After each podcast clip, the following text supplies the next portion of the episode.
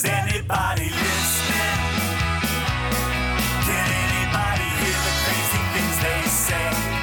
Is anybody listening? Or are you happy just to laugh at them and call it a day? Hello and welcome to the Collier Democratic Roundup, the official podcast of the Collier County Democratic Party. My name is Jeff Spencer. I'm the vice chair of the Collier County Democratic Party and the host of this podcast. Thank you guys for clicking on. This is part two of our interview with Dr. Michael Savarese from FGCU's Water School, where he is a professor of coastal resilience and climate adaptation. In part two of our interview, we look at questions voters should ask of their elected leaders, what people can do to address climate change, and we dispel some of the common myths around climate change and a lot more. So it's a really great interview. I do want to remind people that we have Biden signs. I know that you're sick of the MAGA flags and Trump signs, so you can get your Biden sign and show your support. We have volunteers who are delivering signs to your house for a donation of $10. Go to our website, request a sign today. Be sure to check out our candidate spotlights. These events allow you to, a chance to hear from the Democratic candidates directly. Our next event is on Tuesday, July 14th at 5:30. You can sign up for this event on our website or on our Facebook page. Each subsequent week we'll focus on another candidate, so check on the website for those dates and sign up for those as well. We will have audio and video of each spotlight available on the podcast and on our website. All of this information can be found at our website, www.collierdems.org. That's www.collierdems.org. So now, here is part two of our interview with FGCU's Professor of Coastal Resilience and Climate Adaptation, Dr. Michael Savarese.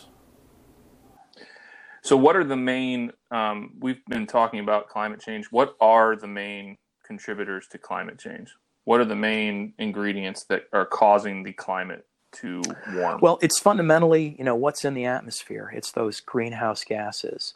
Um, it's those gases that are controlling the atmosphere's capacity to hold the energy.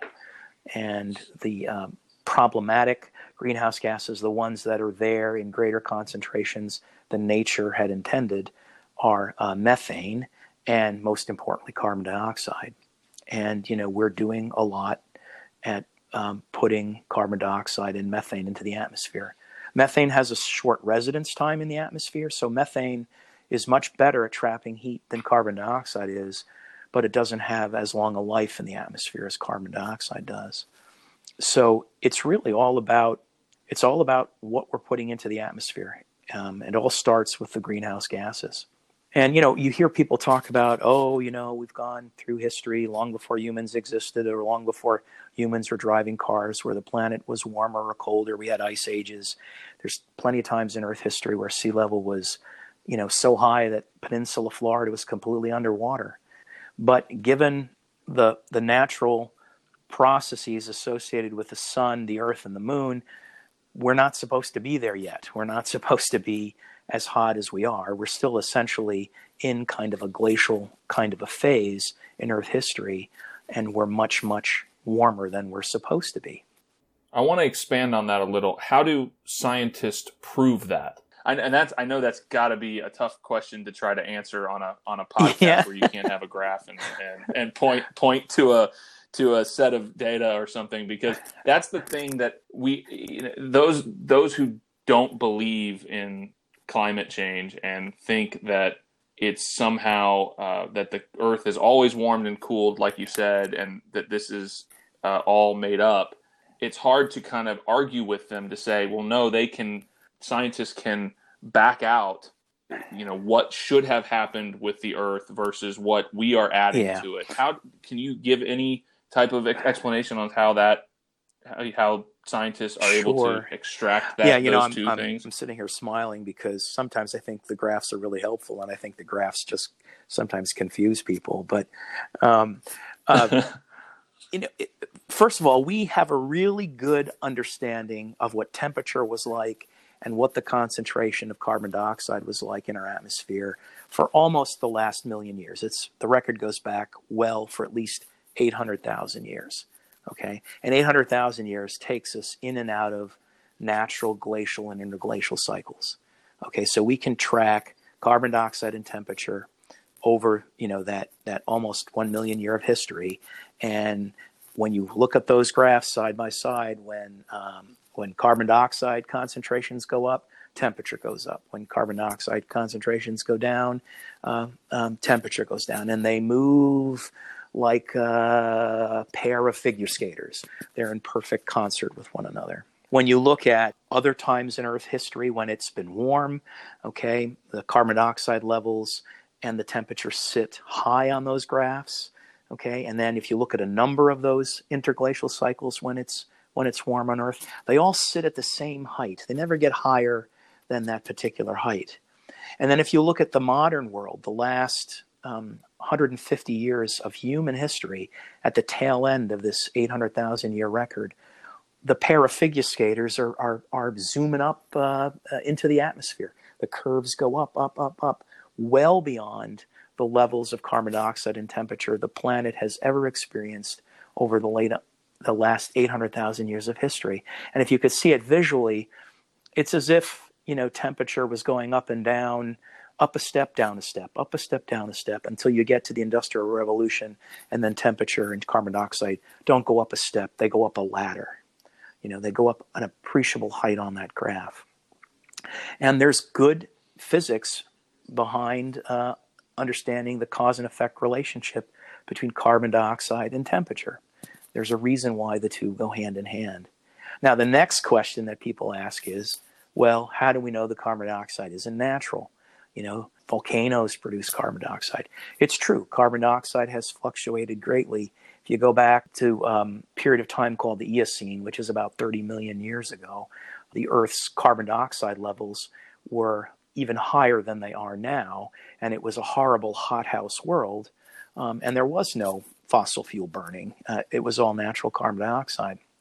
But carbon dioxide has or can be geochemically fingerprinted.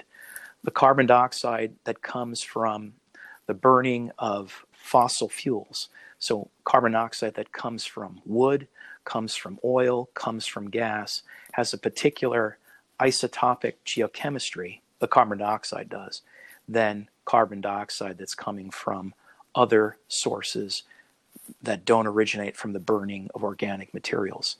So when you look at the isotopic chemistry of carbon dioxide in our atmosphere, it demonstrates quite impressively that the carbon dioxide is principally coming from organic materials, plant materials that have been oxidized or burned. And uh, it's coming out of the tailpipes of cars, it's coming out of the exhaust uh, from jet planes, it's coming out of coal burning and natural gas burning plants, energy generating plants, and it, it's irrefutable. There's there's no there's no denying it. So so carbon dioxide and temperature mimic each other through history.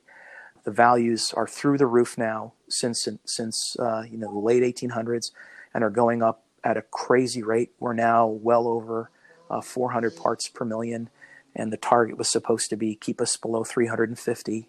We surpassed that years ago. It's still going up, even with the COVID situation when people aren't driving and flying as much, still going up. And uh, and we know that the carbon dioxide is from is coming from from oil, gas, and plant material, coal. So it sounds like most of these uh, changes that we're seeing are global forces, basically. That um, in order to address the climate change the carbon dioxide levels, this is a global decision that will have to be made by all of the countries around the world to significantly reduce their carbon footprint and move to more renewable, less carbon based economies. Is that fair to say that uh, you couldn't, a local community cannot, they can do the right things, but it will not affect their, the, the way the environment acts if everyone else yeah you know it's suit. the it's the tragedy of the commons on a global scale, right? Because um, the commons isn't just yeah. you know your neighborhood; it's the entire stinking planet that has to that has to behave unselfishly to to make a difference. And I'm glad you brought that up. Let's let's talk about the tragedy of the commons because that's a that's a term that uh, I'm familiar with, but I don't think most of our our listeners are going to be familiar with that concept, the tragedy of the commons. Can you explain what the tragedy of the commons is? Yeah, I'm, I'm not sure where the concept originated. I think when I first learned about it in school way back when, I think it was um, a bunch of um, uh, shepherds were sharing pasture, you know, for their sheep. And uh, the the shepherds, uh, I guess the way the story goes, the shepherds were supposed to cooperate and move their sheep around and not exploit too much of the resources, so all the shepherds and all the sheep could benefit. Um, but only one shepherd and one flock is on the landscape at, any- at any given time, and that shepherd and his or her sheep can take advantage of, of the of the luscious pasture grasses um, and increase that shepherd's worth, uh, the flock's worth, and uh, that person benefits then at the expense of all the other people that are relying on the resources that are there in the commons. And that's really the, the juxt of, of natural resource management and conservation of natural resources. It's at, it's at the, it's at the, uh, the crux of every problem, environmental and developmental societal problem we've had to deal with is how do you use uh, resources in a sustainable way that doesn't have ill effects on other people that are dependent on the commons. I do I do work in the Bahamas. Um, the Bahamas is a an entire country that's just a few feet above sea level, and they don't have the luxury of packing up and moving inland to higher ground. They, like a lot of these uh, Indo-Pacific island nations, are going to have to pack up and leave, and they can um, they can uh, observe good green practices and uh, you know convert to renewable energy sources and, and do all the right thing but what impact is the bahamas going to have on the global carbon budget? It's it's inconsequential. So there you know the the the selfishness of other commons users are basically bullying these smaller nations. So it's a tough problem you know when you can't get communities within a small region to cooperate? How do you get sovereign nations around the entire planet to cooperate? Yeah. Speaking of leaders, this is an election year. Do you have what kind of questions, relevant questions, do you think are good to ask of local leaders? I mean, specifically, obviously, you wouldn't ask the president of the United States what he's going to do to help Southwest Florida with their uh, nuisance flooding. What kind of things can can listeners ask of their elected leaders? The COVID situation is an existential problem that's immediate, right? But climate change is is a, a slow burning existential problem that needs to be paid attention to while all of this other stuff is going on that requires more immediate action. So I don't think it's unreasonable. I I think it's very reasonable for for voters um, insist that uh, their government, the people they're voting for or supporting, are aware, have a good awareness of climate change, um, believe in the science. You know, basically, are adherents to the science behind climate change and aren't climate change deniers, which fortunately is becoming rarer and rarer. And so, not only do they have, not only are they climate change literate, but they're also thinking about policies that can help both with the adaptation piece and the mitigation piece, reducing the amount of CO2. I don't think it's unreasonable to ask our city council nominees, the people that are running for office, or our county commissioners, as well as our, you know, district representatives at the national level or in the state uh, um, legislature, to be thinking about both what can happen locally to, to deal with the problems that are going to come our way and how can they, even though they're just a small community in the grand commons of, that is the planet, you know, what are their thoughts about having their own local communities address their carbon footprint?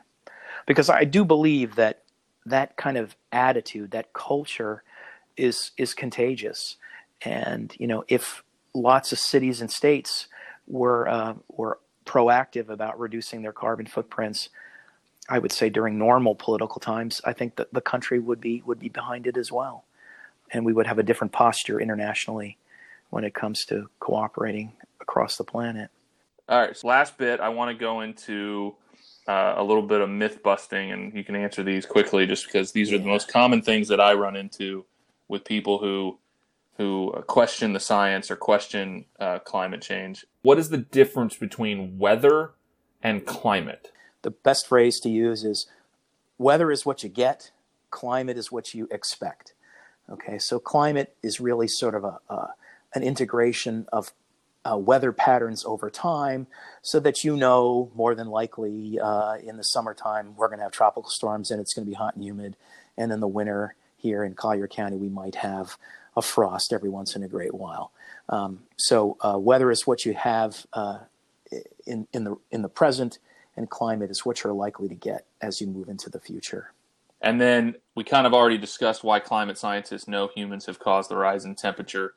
How accurate are climate models? Modeling always always seems to take it on the chin because uh, you know models are prognosticators, right? They're they're basically tools to predict the future, and no one, uh, no matter how well informed uh, you might be, even if the you is a computer model, you know there there are probabilities of being right and probabilities of being wrong. Models get better as science gets better, um, as the models get more complicated and they do a better job of explaining nature if you look at the models that have been generated, uh, climate models that have been generated beginning in the 1990s all the way up to the present, that IPCC that I mentioned puts out an annual report every few years. There are now five annual reports over that interval of history. And over time, those models uh, have gotten better and better. They've done a better job of, uh, of predicting climate change over short intervals of time. And as those models have gotten better, more scientists have realized that these potential effects of climate change are are real. So as the models have gotten better, more and more uh, scientists have come on board to develop a consensus around climate change.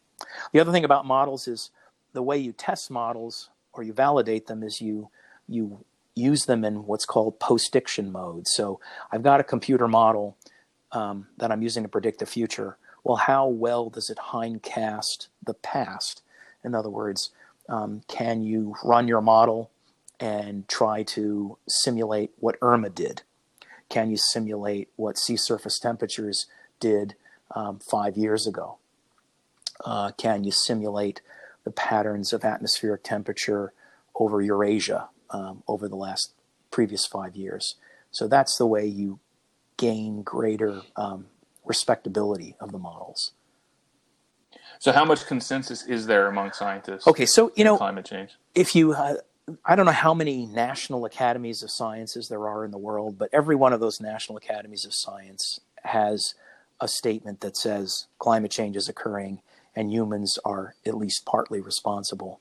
And then there are hundreds and hundreds of uh, professional scientific societies that deal with geology, ecology, meteorology, climatology, oceanography, every one of them and their memberships have consensus statements saying climate change uh, is occurring and humans are at least partly responsible. You know, there are times when scientists disagree with aspects of climate change. We certainly don't understand everything. We don't understand the science of everything.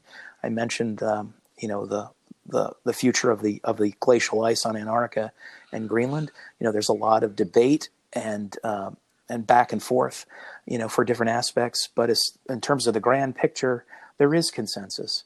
And when you see organizations, if I can use this phrase, cherry picking some statement of, of, of an authority that claims climate change isn't occurring, well, in inevitably they're choosing uh, an authority that has experience in some other field, um, and they they're not a climate scientist, they're not a geologist, they're not an oceanographer, they're not qualified. They may have a PhD and they may have lots of experience doing research in a particular field, but that doesn't make them that doesn't make them qualified. I have this uh, I have this phrase that I sometimes use when I'm giving presentations about this. I want to make sure I get it right. What do you feel more comfortable with? A plumber that tells you your health is perfectly fine, or an oncologist that tells you you have cancer? You know, you, you have to go to the right authority when you're when you're asking those kinds of questions. Yeah, and I and I think also the media doesn't do a, a service to it because you you have so many people that agree, but on the media they'll say, "Well, we're going to bring up somebody who believes climate change is happening and somebody who says climate change isn't happening." And to the public, when they look at it, it looks like a 50-50 choice of this person says it's happening, this person says it isn't happening. When in reality, they should bring 99 scientists who say that it's actually happening and let that one person argue for right you know you'll have a scientist debating one side and and someone debating the other. And you've got a skilled debater versus someone that has doesn't have those debating skills. And you know that just throws throws uh yeah you bring you bring someone who's comfortable in debating and can win an argument rhetorically but is missing all the facts and is not actually say, Exactly. stating something that's scientifically accurate then you kind of undercut the entire point of the of the debate in the first place if you're trying to educate the population who's listening that's our show. I want to thank Dr. Savarese for joining us. Thanks to Agent 13 for the theme song. Please remember to rate us on Apple Podcasts, Spotify, and Stitcher, or wherever you listen to your favorite podcast. Check us out on Facebook, Instagram, and Twitter. We have 112 days left until Election Day. Make them all count. Hope everyone is staying safe out there. Until next time, so long.